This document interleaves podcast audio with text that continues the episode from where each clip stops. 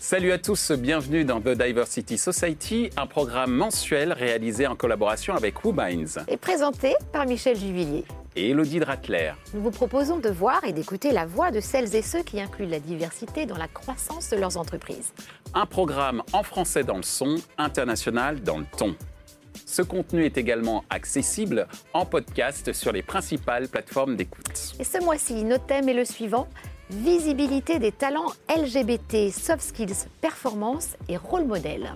Une émission produite par The Society's Media avec pour partenaire média 100% Média. Selon le guide Voilà, seuls 18% des femmes lesbiennes dévoilent leur homosexualité dans un cadre professionnel un homosexuel sur deux s'est déclaré comme tel sur son lieu de travail, d'après le guide L'autre cercle. 11% des actes LGBT-phobes ont lieu dans la sphère professionnelle en 2021, d'après Mirline. Et d'après LinkedIn, 92% des entreprises admettent que les soft skills sont aujourd'hui plus importantes que les hard skills.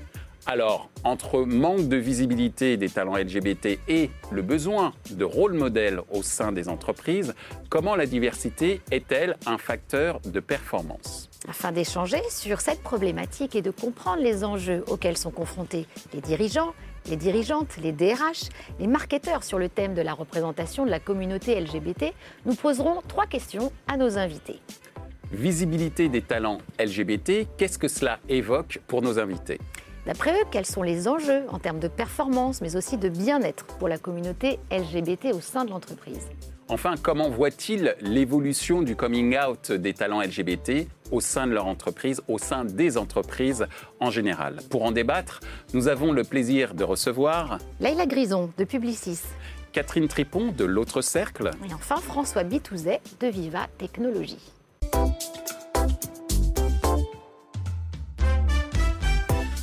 Bonjour Catherine, bonjour Leïla, bonjour François et bonjour Michel. Bonjour Elodie. Alors on va euh, tout de suite rentrer dans le vif du sujet, bien sûr, visibilité des talents LGBT. Qu'est-ce que ça évoque pour toi Catherine?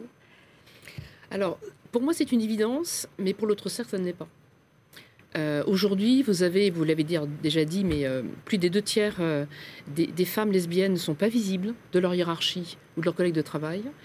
Plus de la moitié sur la population globale avec nos enquêtes ne sont pas visibles. Euh, elles le sont plus dans les organisations engagées, dont celles qui ont signé la charte d'engagement LGBT+. Et euh, ne pas être soi-même au travail est une totale aberration au XXIe siècle, dans un pays démocratique et dans des organisations qui parlent d'objectifs de plan durable, qui vont vous parler de RSE. Les jeunes aujourd'hui ont une vision tout à fait différente de leurs aînés, et euh, ne pas être visible, c'est brider des talents. Merci euh, Catherine. Ce que je retiens de ce que tu viens de dire, c'est une phrase qui est hyper importante. Ne pas être soi-même dans le monde du travail, d'une certaine manière, c'est une souffrance, si j'ai bien compris euh, ce, que, ce que tu évoques.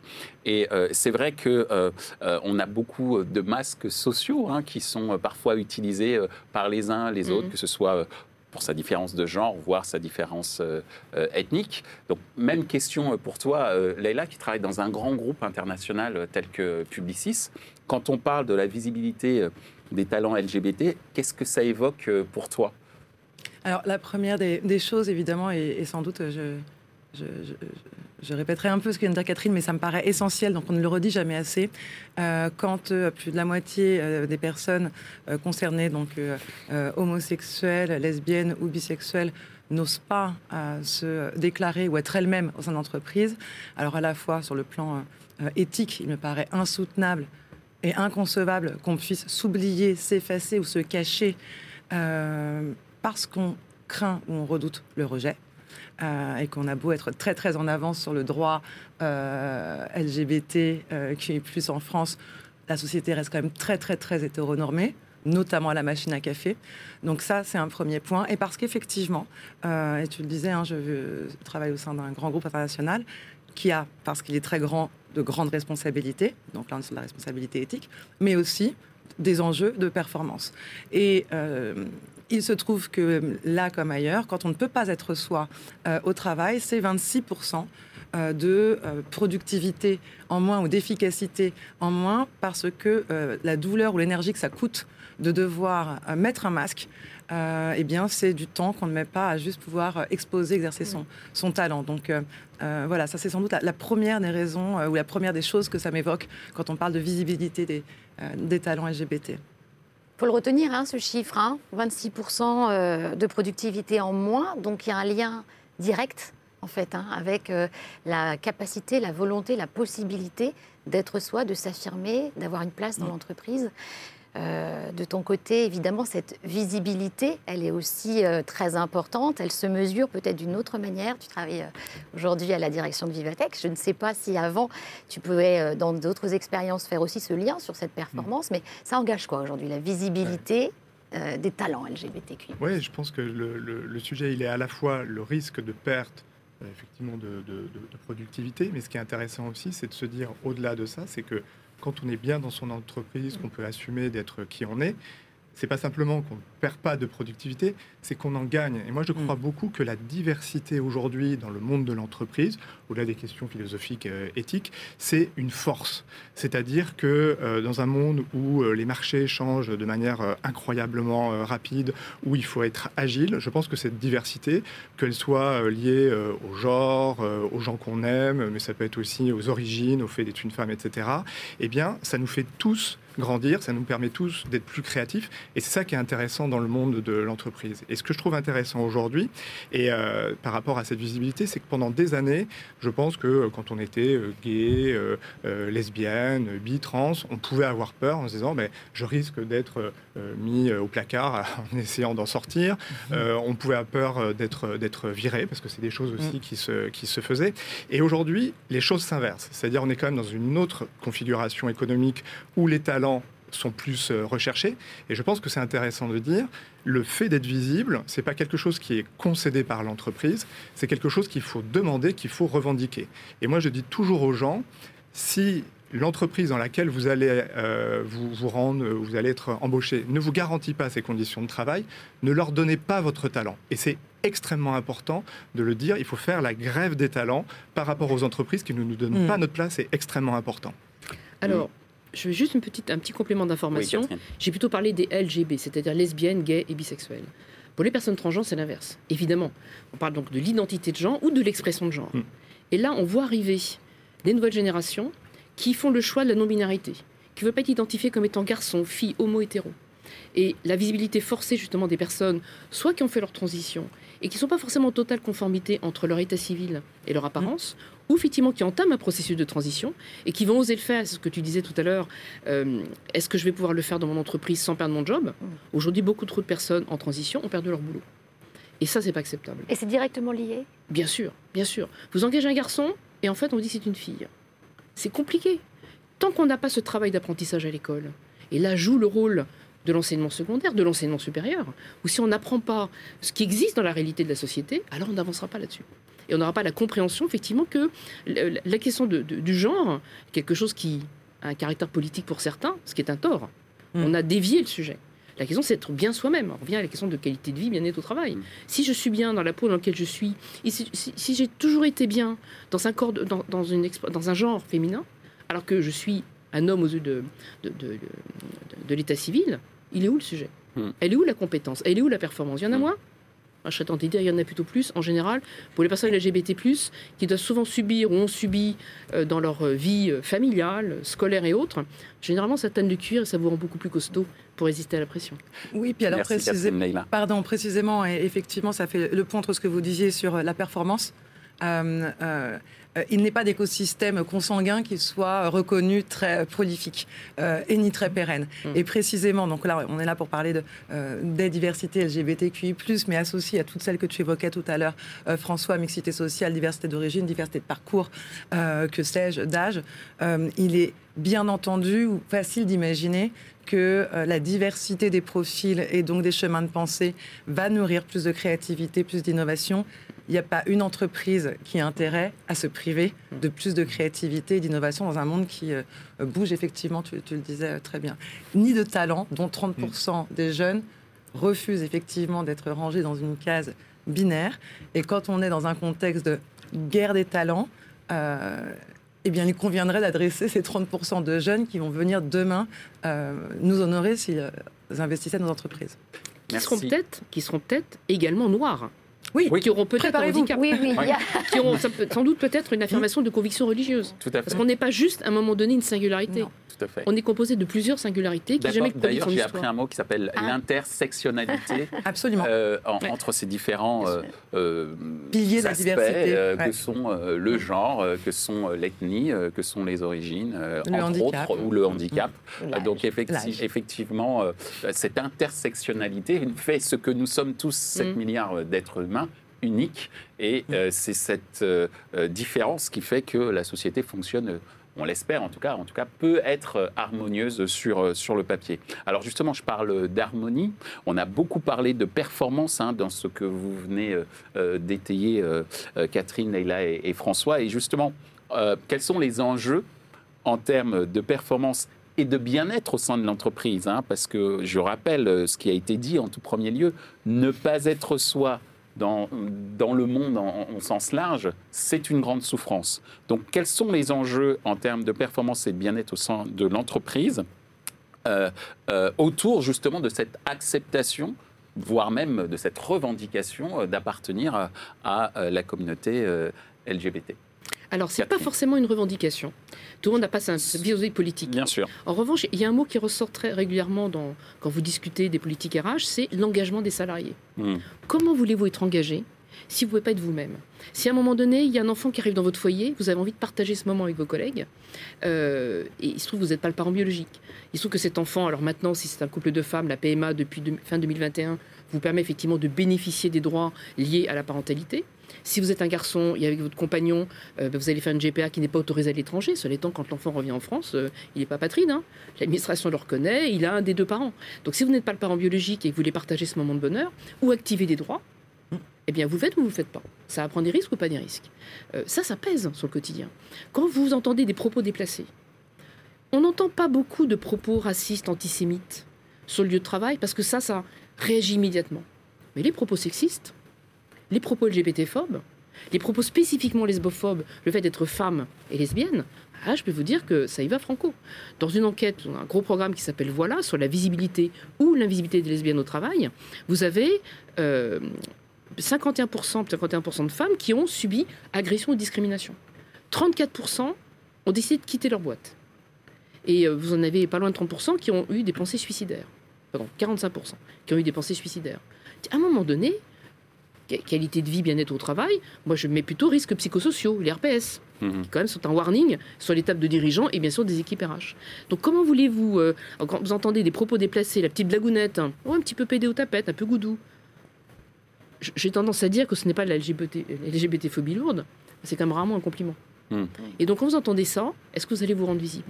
Est-ce que vous allez partager un moment de bonheur? Est-ce que vous allez juste dire, euh, bah voilà, mon compagnon est malade? C'est des moments difficiles, et on l'a vu d'ailleurs. tout le, tout le, débat autour du pacte, c'était euh, la, non-reconnaissance d'un couple, et qui faisait que beaucoup de gays qui se trouvaient atteints du sida, euh, leurs compagnons vivaient ce moment de douleur. Hein. on parlait des aidants euh, avant l'émission. Et est-ce que je peux être aidé là-dessus? Est-ce que je peux m'organiser pour accompagner mon compagnon qui, est malade? C'était très compliqué. Ça l'est encore aujourd'hui. Alors, c'est ce que tu disais, François, évidemment, ça va mieux. Ça va nettement mieux. Veux dire, ça fait 25 ans qu'on l'autre cercle travaille là-dessus. Ça fait 10 ans qu'on voit vraiment les choses évoluer. Et parce qu'en face, la société pousse à ça. Spontanément, l'employeur, public ou privé d'ailleurs, il n'y est pas naturellement. Hein. Mhm. La question de la diversité, c'est venu aussi parce qu'il euh, il y a des revendications, là on va parler de termes politiques, de minorités visibles ou non visibles, qui ont dit à un moment donné, stop, on existe nous. Mhm. On n'est pas que les soutiens derrière, on bosse, on a le droit de bosser, et surtout si on a du talent. On contribue. On doit, on contribue on doit pouvoir avoir les mêmes chances que nos camarades qui font partie du groupe majoritaire. Oui, et justement, ce qui est intéressant et ce que je retiens là, c'est quand même que l'entreprise, elle est obligée de se transformer parce que cette transition égalitaire, elle est demandée par une jeunesse, par une génération euh, de millennials qui est elle-même la plus diversifiée depuis euh, l'origine du monde. Hein. On n'a jamais vu euh, une génération aussi riche de ces mélanges qui, justement, bah, oblige l'entreprise à, à, faire un pas de plus vers des enjeux d'intégration, de prendre en considération évidemment les risques de perte de talent. Là, je retiens les 30% quand même hein, de perte de, de, talent féminin touché par, mmh. euh, euh, par j'allais dire, une forme de racisme quand même. Enfin, c'est quand même un rejet profond d'un être humain. On n'a pas à le juger sur une préférence affective. donc les enjeux, ils sont profonds, ils sont réels, ils touchent la santé, ils touchent aussi... quoi d'autre pour toi quand on touche comme ça au bien-être et en même temps revendication euh, d'une population qui fait les talents, qui font les talents et qui feront les viviers de talents de demain. C'est-à-dire, c'est vraiment mmh. aujourd'hui que ça se passe sur cette génération-là. Alors, ça touche effectivement en premier lieu donc le bien-être et qui lui a un impact euh, immédiat euh, sur la rétention. Hein. tu, l'évoquais, la rétention de tes talents en interne, car si tu ne te sens pas aligné avec ta boîte, tes collègues, eh bien, il y a peu de chances pour que tu aies envie de continuer de contribuer positivement, effectivement, à, à l'entreprise on va pas revenir sur la santé, mais enfin quand même, quand mm. on se renie, on s'est renié, euh, qu'on l'a peut-être déjà été par ses parents. Ce qui concerne la moitié des personnes homosexuelles, c'est qu'à un moment, elles ont été rejetées par leurs parents. C'est durable, pas durable, mais euh, ça fait mal et ça peut vous conduire aussi, hein, euh, maladie psychique, etc. Donc ça, c'est la première partie, effectivement, c'est rétention des talents, et pas seulement que les personnes LGBTQI+, mais aussi les alliés ou les gens qui considèrent que tout le monde devrait avoir le droit à sa place, à sa juste place, à sa juste reconnaissance quand on a du talent et de la compétence. Donc euh, voilà, rétention des talents. Et puis après, attractivité des talents. Enfin, voilà, moi je me remets euh, à, ma place de euh, petite directrice d'un grand groupe dans, sur ma petite activité. On, le voit, l'injonction bienfaitrice et bienfaisante des jeunes à rejoindre, et des moins jeunes, mm. à rejoindre des entreprises qui, effectivement, affichent haut et assument fort le fait que l'ensemble des diversités et notamment euh, euh, la question LGBT euh, est plus que bienvenue en entreprise. Là où certains se posent encore la question, on me pose encore la question, parfois au sein du groupe, rarement, mais on me la pose encore. heureusement, pas au plus haut niveau, où il n'y a pas d'enjeu à ne pas en faire un sujet, bien au contraire. et on me la pose aussi encore à l'extérieur, parfois, sans malveillance, mmh. me disant, est-ce que le sujet LGBTQI ⁇ a bien sa place en entreprise? Est-ce que c'est un sujet, bien sûr, c'est un, sujet de société, euh, c'est un sujet qui relève de l'intimité. Euh, pourquoi devrait-il avoir sa place en entreprise? C'est une question, hmm et je parlais tout à l'heure en préparant euh, hmm l'émission, que j'avais une question qui me taraudait l'esprit, et c'est précisément cette question. Alors, voilà, voilà. oui, pardon. C'est précisément cette question qui, d'une certaine manière, je pourrais dire, hmm. voilà, quelles sont mes, mes préférences sexuelles, soyons clairs, hein, les choses. Euh, ça importe peu euh, j'allais dire, dans la, au, au, niveau public, au niveau de la société ou de l'entreprise travaille, où, je travaille. Mais par contre, ce que je comprends en vous écoutant, et c'est pour ça que je profite de ce moment-là précis, au moment où tu poses la question qui me taraude un peu l'esprit, où je dis, mais c'est de la sphère privée, où je me rends compte qu'en termes de bien-être personnel, c'est important en réalité euh, pour certaines personnes stigmatisées de par leur préférence, euh, ou en tout cas pour leur appartenance en termes de genre.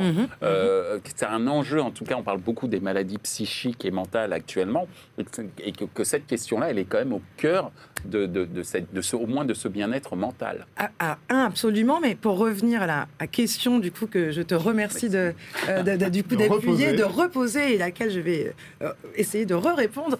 Euh, et sans doute que ce ne sera pas complet comme réponse, donc là je laisserai mes, mes camarades compléter, mais oui, ça a sa place entreprise pour plusieurs raisons. D'abord, il faut faire une différence entre ce qui relève de la vie privée et de l'intimité. Mmh D'accord? Moi, le matin, je me lève, je suis une femme hétéro, j'ai deux enfants. Bon, bah, ça, c'est OK, c'est ma vie privée, mais je viens avec au bureau, en fait. À aucun moment, on me demande. Euh, alors, j'amène pas mes enfants hein, au bureau. Je pourrais, ou je le faisais quand j'étais petit, qu'il y avait des grèves. Mais à aucun moment, on me demande de mettre un masque qui annulerait euh, et ma couleur de peau, et mon genre, et euh, mon orientation affective. De 2023, je sais pas ce qu'elle sera en 2025. donc ça, on me demande pas de l'enlever.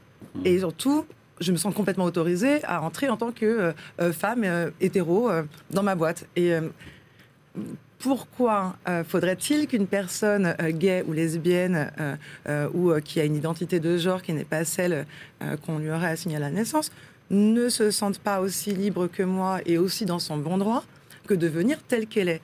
Là, on se parle juste de je vis en étant qui je suis. Mhm. On ne parle pas de ma libido, de mon orientation sexuelle, de mes préférences. Euh, et il y a, je ne connais pas beaucoup de personnes LGBT, voire aucune, qui a très envie de venir raconter son, son, son, ce qu'elle fait dans son lit, exactement, pas plus que les personnes hétéros. Donc ça, c'est juste un premier point. Quand ce sujet ne sera plus un sujet, sans doute que ce sera plus un sujet dans les entreprises, mais parce que précisément, euh, certains n'auront plus à mettre un masque, contrairement à d'autres. Ça, c'est un premier point. L'autre point, c'est quand euh, encore euh, aujourd'hui, enfin, c'est des chiffres qui datent un petit peu 2019, je crois.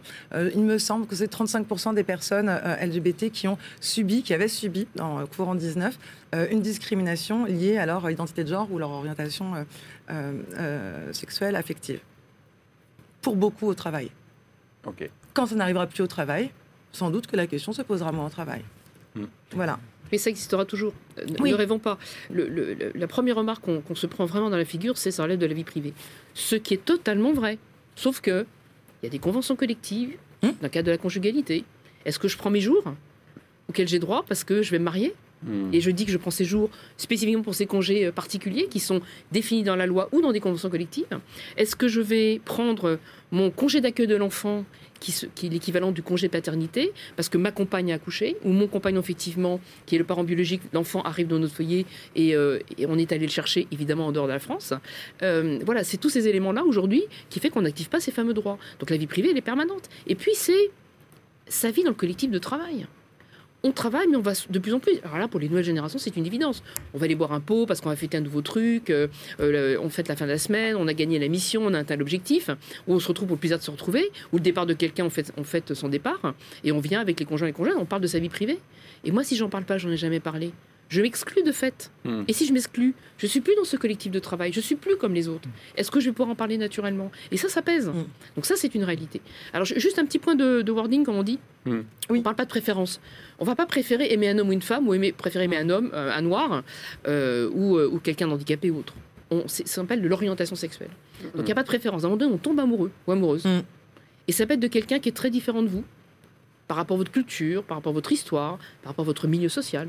Et ça, c'est comme ça. Mmh. Donc voilà, ce sont des mots qui sont importants. Il euh, n'y a pas de préférence sexuelle parce que c'est souvent le, mot qui ressort. Et, euh, pardon Michel, hein, mais tu l'as dit très naturellement parce que on peut préférer aimer un garçon ou une fille. Non, en fait, on préfère pas. Euh, l'amour, ça vous tombe dessus normalement, un peu par hasard.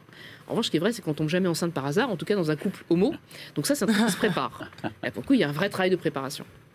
Euh, merci euh, Catherine pour ces précisions. François, justement, je vais te donner la, parole si tu veux rajouter quelque chose sur ce point-là. Oui, oui, je trouve Mais en tout cas, c'est la question, hein, je la répète juste pour ceux qui, nous écoutent, c'est euh, quels sont les enjeux en termes de performance, mais surtout, et c'est sur, sur quoi on a insisté à l'instant, de bien-être hein, au sein de, au sein de, l'entreprise. Donc François, mhm. quel est ton, ton, ressenti par rapport à ces deux enjeux-là? Moi, je pense qu'effectivement, il y a le, le bien-être du, collaborateur et il y a effectivement aussi l'entreprise comme, comme, comme, un, comme un collectif.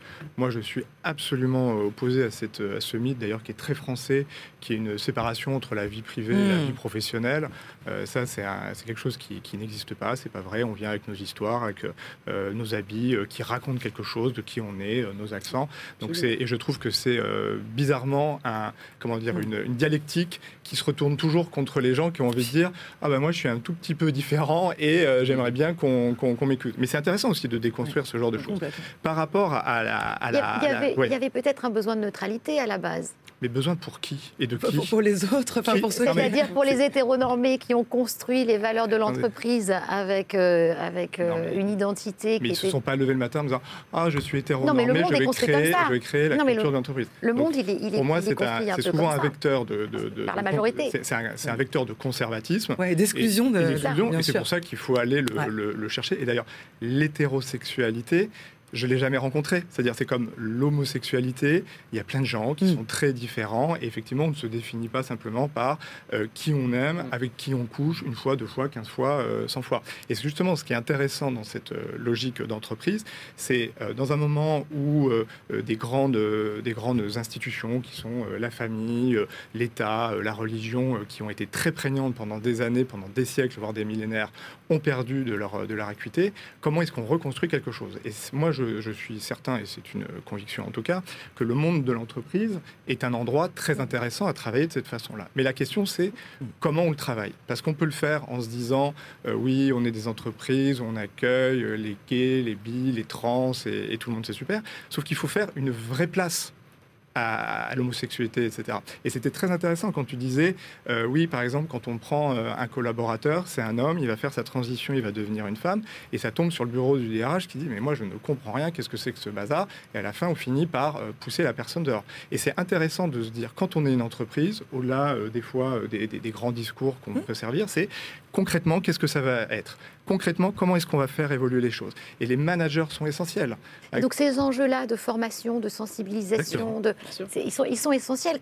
Donc concrètement, c'est, bah, les, grands principes qu'on peut donner là pour ceux qui nous écoutent, qu'est-ce qu'on fait aujourd'hui pour affirmer euh, une posture d'ouverture, d'acceptation, d'accueil euh, de toute personne qui a choisi son orientation sexuelle et pour qu'elle soit le mieux possible avec elle et dans un collectif. Alors, moi, je vais vous donner. C'est un avis de manager. Après, bien vous, sûr, vous aurez des choses peut-être plus, euh, plus, structurées. Pour moi, il y, a, il, y a, il y, a, deux choses essentielles. Premièrement, il y a euh, une logique d'équité et il y a une logique de vigilance. L'équité, c'est ce que je disais, c'est faire en sorte que les managers fassent de la place à cette euh, diversité. C'est-à-dire que c'est dans les discours, des fois c'est des petites attentions, et c'est être préparé au fait que bah, peut-être dans les collaborateurs dont on a envie de penser qu'ils sont peut-être tous euh, identiques, et eh ben, il y en a qui sont différents. Il faut ouvrir la porte à ça pour que ce soit euh, possible. Donc ce, logique, cette logique d'équité, elle est extrêmement importante. C'est comment dire aux gens de manière très claire, s'il y a une différence, et eh bien, vous serez traité de la même façon, mais avec cette, euh, cette différence parce qu'elle est intéressante pour l'entreprise. Donc ça, c'est pour moi, c'est l'équité. Mais il faut le dire, ça? Ah ben, Je pense qu'il faut le dire, il faut l'assumer. Et je pense que le, la, question de, de la question aussi euh, de rôle modèle, peu importe comment on le, définit, ce sont, ce sont, des preuves euh, objectives qu'il faut mettre euh, en place. Vous savez, il y a d'autres qui disaient il n'y a pas d'amour, il n'y a que des preuves d'amour. Mmh. C'est un peu la même chose pour la, diversité et le management. Donc la question de l'équité, pour moi, est très importante, et c'est le rôle en plus d'un manager. Et deuxièmement, c'est la vigilance c'est euh, euh, exactement ce que tu disais, c'est euh, le petit mot à la machine à café, c'est le petit, l'insulte. Effectivement, il y, a des mots qu'on ne dit pas pour les noirs ou moins pour les femmes, etc.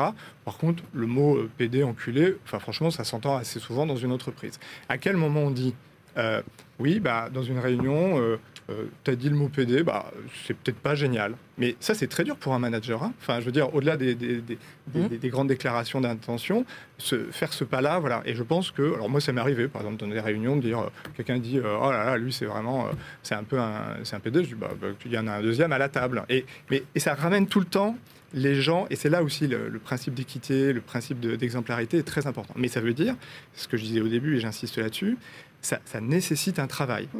Au-delà euh, des bonnes euh, mm. volontés, euh, de tout ce qu'on va pouvoir faire, c'est un moment, l'entreprise, elle doit être face à cette diversité et ça doit changer les choses. Et c'est pas toujours simple et il faut aussi le dire, c'est important. Est-ce que dedans, il y a un rôle des alliés? Parce que là, quand je t'entends, il y a une autorisation que tu donnes à toi-même avec un statut peut-être de manager, peut-être qui est moins fragilisé dans son poste.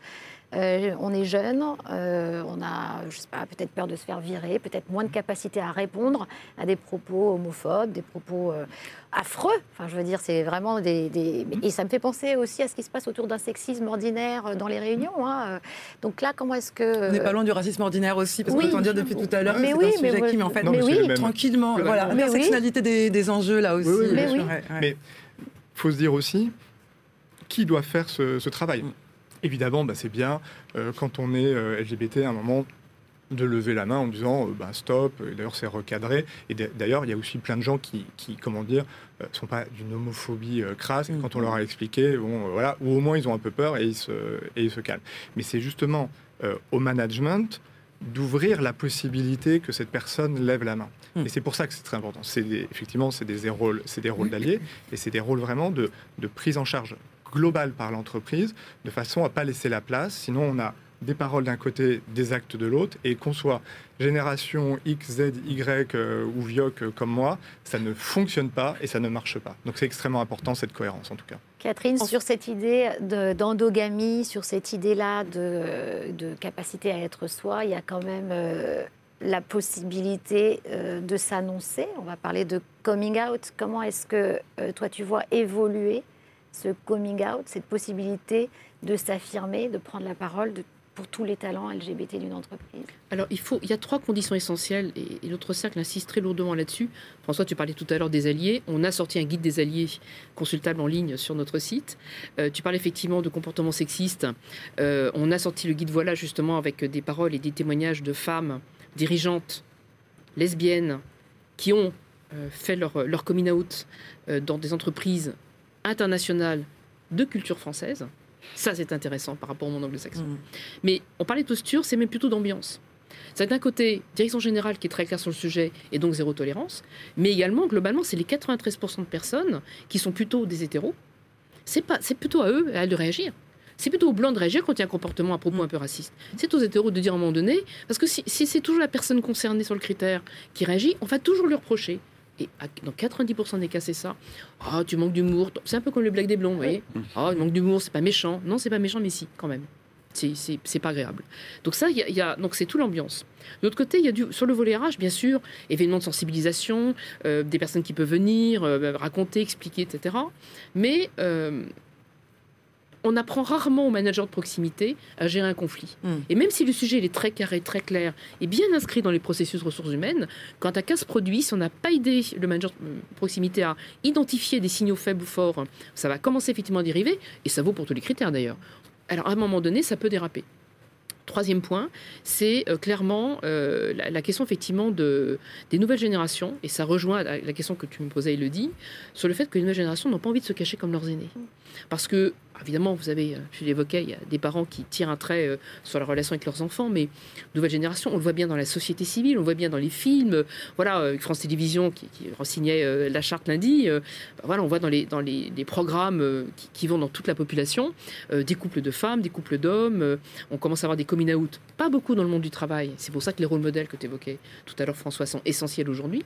On a besoin de montrer que on peut, on a réussi sa carrière en étant patron, patronne et en étant gay ou lesbienne visible. Et c'est pour ça qu'on a lancé l'édition des rôles modèles à Autre Cercle, c'est que on a plutôt des nouvelles générations de jeunes managers ou de jeunes gens, hommes et femmes, qui ont fait euh, leur coming out ou qui ont fait leur transition et qui sont visibles. Alors que leurs aînés, la génération plutôt de la mienne, alors qu'on les connaît, on le sait dans les dîners en ville, n'ont pas cette fraternité ou cette sororité. Hmm. De, de, le dire, alors qu'il n'y a plus d'enjeu pour eux et que ce sont euh, des personnalités euh, du monde, soit du journalisme, euh, soit effectivement du monde de, l'entreprise euh, ou des médias, et qui font pas ce, rôle-là. Donc euh, l'enjeu aujourd'hui, c'est que les nouvelles générations, évidemment LGBT+, on dit plus, nous, pour. on travaille un, un corpus d'employeurs qui sont encore un petit peu loin du sujet, évidemment. On monte LGBTQIA quand on est un petit peu avancé. mais ces nouvelles générations sont évidemment concernées, mais leurs camarades hétéros aussi. Hmm. Et on voit bien une tendance lourde. Alors là, si on est sur la guerre des talents, on est plutôt sur des profils bac plus plus. On voit bien des jeunes de grandes écoles, majeurs de leur promotion, qui aujourd'hui disent J'irai pas bosser dans une boîte qui détruit la planète, j'irai pas bosser dans une boîte qui ne décarbone pas effectivement ses investissements, etc. etc. et j'irai pas dans une boîte qui n'est pas claire sur une vraie politique inclusive pour les personnes lesbiennes, gays, bi trans. Et donc, ça, c'est un enjeu global où la douce c'est la concordance, non pas des luttes, mais de, de convictions de nouvelles générations. Alors, ça joue que pour les très diplômés. La question aujourd'hui, hein, on parle de garde des talents, et je m'adresse aux jeunes étudiants, parce qu'on a aussi décliné notre charte d'engagement LGBT+, pour l'enseignement supérieur. cest pas seulement en tant qu'employeur, mais aussi pour leurs étudiantes et étudiants. On a vu euh, un WhatsApp raciste euh, dans une grande école, euh, qui a été dévoilé il n'y a pas longtemps. on a vu effectivement des, des comportements déviants sur les questions LGBT+, mais on a aussi beaucoup d'associations dans ces grandes écoles et, qui forment nos élites de demain. Donc de manière globale, ça va aider les jeunes étudiantes et étudiants LGBT+, mais aussi leurs camarades hétéros qui seront à des postes de responsabilité. Et ça, c'est un enjeu collectif. Et comme pour... Merci pardon, Catherine. Pardon. J'allais justement te donner la parole pour, euh, pour euh, justement euh, continuer sur ce thème-là, qui est effectivement le thème des nouvelles générations que vient d'évoquer Catherine. Elle parlait de sororité, de sororité, d'engagement, d'une nouvelle génération qui se mm. déclare et qui assume beaucoup plus que, que ses aînés. Et j'imagine qu'effectivement, comme tu allais le faire à l'instant, tu as peut-être euh, ton avis sur le sujet. Euh, oui, un avis, il est en train de se construire parce qu'en réalité, on observe euh, cette jeune génération mm. et, il y a déjà une différence entre un jeune de 19 ans et un jeune de 14 ans. et là, j'ai en tête mon fils, ma fille, ce sont déjà des étapes différentes et dans des mouvances différentes. Il y a là aussi un sujet de d'intersectionnalité, on va dire. Tu parlais tout à l'heure de la nécessité ou de la puissance des rôles modèles, et j'y reviendrai juste après, mais effectivement, au moment où on devient euh, soi-même à 40 ans, plutôt assis dans ses fonctions, euh, moins craintif pour son évolution, quel que soit euh, son coming out. J'ai eu un parcours académique, universitaire et pas grandes écoles. Il y a cinq ans, je ne criais pas sur les toits. Aujourd'hui, je l'assume et je le dis en fait, pas pour moi, mais parce que c'est ma responsabilité à l'endroit de euh, voilà, d'étudiants qui n'auraient pas la chance de pouvoir intégrer les parcours grandes écoles, euh, quelle qu'en soit euh, la raison. Et bien là, de la même manière, effectivement, il y a cet enjeu-là que de faire gagner en sororité ou en, collectif la question LGBTQI+, je m'entends par là, souvent ce sont devenus, quels que soient les sujets de la diversité, des réussites individuelles. Une femme qui devient patronne d'un groupe du CAC 40, c'est une exceptionnelle réussite individuelle. D'ailleurs, elle aime aussi à se dire que c'est sa réussite individuelle. Globalement, les secteurs un peu réacs sont très contents d'en faire une exception en disant bon, vous voyez, on l'a, donc on n'est pas contre. Il y, en a une, ça c'est fait. Il y en a une, ça c'est fait. Il y en a un, il y en a une. C'est bon, on est au complet. Il n'y a plus de place. Voilà. Et donc cet élan de collectif qui qui arrive par, euh, enfin, par le bas, par la jeunesse, euh, je pense qu'il va nous permettre d'accélérer euh, beaucoup plus. J'ai juste un point de précision tout à l'heure. Tu posais la question de qu'est-ce qu'on peut faire en entreprise. Alors ça va paraître complètement je ne sais pas si c'est anecdotique, en tout cas, le petit plan d'action facile à mettre en œuvre, ça nécessite de redémarrer par de la sensibilisation. Dans une entreprise où on se dit, c'est le sujet, c'est pas le sujet, il y a un problème, il n'y a pas de problème, la sensibilisation. On parlait tout à l'heure de la moitié des personnes LGBT qui ont été rejetées par leurs parents il me semble, et de la non, euh, euh, de la non frontière finalement entre l'entreprise et, la maison, j'ai ouï dire qu'il y avait quelques parents dans les entreprises. Le fait de remettre le sujet au cœur, c'est super. On a des stagiaires. moi, j'ai eu le grand bonheur d'avoir des stagiaires qui ont fait leur coming out après des, euh, après des, des, des, campagnes de sensibilisation interne. Donc là, tu as vu l'effet immédiat. Bah, ils se sont dit, bah, bien sûr. Immédiat. En fait, que Donc, c'est-à-dire qu'on met en place des ateliers de sensibilisation immédiatement. C'est, bah, non, mais c'est important de le dire dans des, dans des, transitions euh, qui peuvent être longues. Là, ici, tu vois. Tu dis que c'est possible. C'est possible. c'est possible si ça. arrive en échelle de deux. Et donc, ça va de, effectivement, refaire le point sur du bon usage des mots. Et là, tout le monde se dit Ah ouais, ok, attends, là, tu vois tout le monde prendre des notes, en fait, tout le monde pose des questions ça déstresse aussi. C'est pas grave si tu fais une euh, boulette. En fait, euh, euh, visiblement, c'est pareil pour tout le monde. On, constate qu'il y a énormément de gens qui s'inscrivent par ailleurs à nos conférences. Ça, c'est un premier point. de la sensibilisation, de la formation. 100% de nos recruteurs sont formés au recrutement inclusif.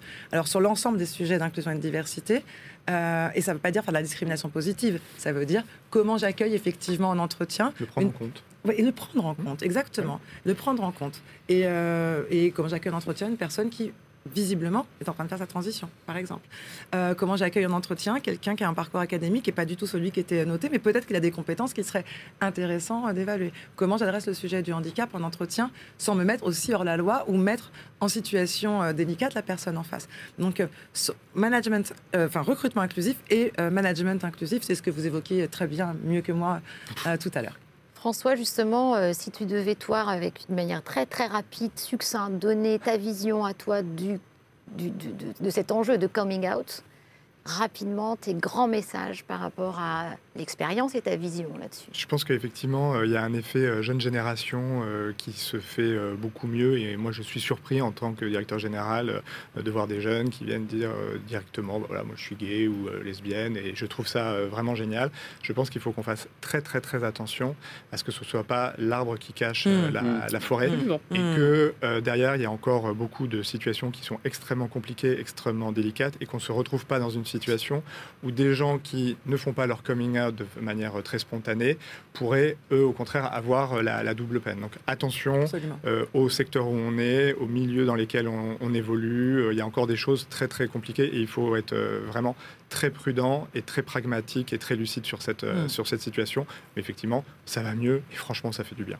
Alors là, on a effectivement parlé des talents et merci François de le rappeler, mais la grande majorité des personnes qui travaillent n'ont pas de talent particulier. Ils ont juste, ils font leur boulot. Voilà. Et donc pour ceux qui sont des statuts d'employés, d'ouvriers ou d'ouvrières, mmh. euh, pour qui il n'y a pas de notion de parcours, euh, euh, d'études supérieures, de plein de choses, leur quotidien, ils ne sont pas forcément le choix des armes. Elle et eux, en revanche, mmh. pour retrouver leur job. Et donc ils n'auront pas le choix de rentrer dans une boîte inclusive. C'est pour ça qu'il faut que tout le monde y passe. Alors, justement, il faut qu'on conclue En tous les cas, euh, c'est très intéressant le dernier mot que tu as utilisé, à savoir l'inclusivité. Euh, parce que en vous écoutant, j'ai beaucoup appris. Euh, je vous ai évoqué tout simplement ma propre perception ou interrogation sur la fameuse sphère privée dont on a beaucoup parlé. Et sur cette notion de diversité. Moi, ce que j'ai lu une phrase hier j'ai oublié que l'auteur avec un E, parce que je sais que c'est une femme, m'en excuse, ou l'autrice, qui, en fait résume à peu près ce qu'on vient de se dire. Et c'est vrai pour tout type de diversité. Et ce qu'elle dit, c'est la diversité, c'est quand on vous invite dans une soirée. L'inclusivité, c'est quand on vous invite à danser. Et euh, en, vous en, vous écoutant, je, je pense qu'il y a un effort qui est fait au niveau des entreprises pour embrasser cette diversité. Le plus grand enjeu derrière, et on voit que la jeune génération euh, aide les entreprises euh, de manière très positive, c'est d'inviter euh, à cette inclusivité, d'inviter à danser les différentes populations, en tout cas chacun d'entre nous avec notre intersectionnalité en termes de diversité, que ce soit en termes de genre, que ce soit en termes d'ethnie, pourquoi pas, même d'un point de vue religieux. En tout cas, moi, j'ai beaucoup, beaucoup appris en vous écoutant. Comme disait Louis de Finesse quand on lui a dit Qu'est-ce que ça vous a fait de tourner Rabbi Jacob? Il vous a dit Il a dit Ça m'a décrassé l'âme. Je ne dirais pas que mon âme était décrassée, était en tout cas encrassée. Elle n'avait pas l'air. En, tous les cas, ce qui est sûr, c'est que grâce à toi également, Elodie, et, à travers ce thème que l'on a abordé aujourd'hui, et je pense que beaucoup de gens comme nous, comme moi, ont ont, beaucoup appris et, vont ouvrir, comme tu aimes souvent le dire, Elodie, leur chakra. Donc merci, merci beaucoup, eh merci beaucoup. Eh bien, bien sûr, namasté. namasté, euh, d'un côté comme de l'autre. finalement, il y a le mot, il y a des mots qui sont quand même très forts. Il y a cet enjeu d'équité. Si je dois résumer hein, très rapidement, il y a un enjeu d'équité, puis il y a un enjeu de vigilance. Moi, je pense qu'effectivement, c'est très compliqué. Et toi, tu l'as dit sur euh, cette notion qu'on a de tout le monde n'est pas un talent, donc tout le monde n'a pas aussi euh, cette possibilité dans des, dans des boîtes d'être identifié comme tel et d'avoir des parcours qui font que parce que l'entreprise veut performer, bah, elle va miser sur ses talents. Donc il faut quand même être vigilant là-dessus. La vigilance, tu nous en as parlé également euh, sur le fait que bah, tout le monde n'est pas en capacité hein, de s'exprimer, mais donc il ne faut pas de double peine.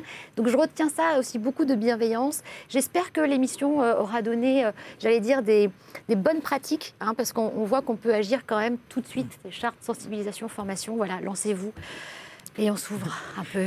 Et d'un mot, la joie, parce qu'on se parle de vigilance, on se mm. parle de performance, mais c'est tellement plus joyeux que de travailler avec des gens qui ne sont pas la, pas la copie de vous-même. Donc juste, enfin, voilà, la joie en fait. Que la fête commence. Merci à tous. Merci beaucoup.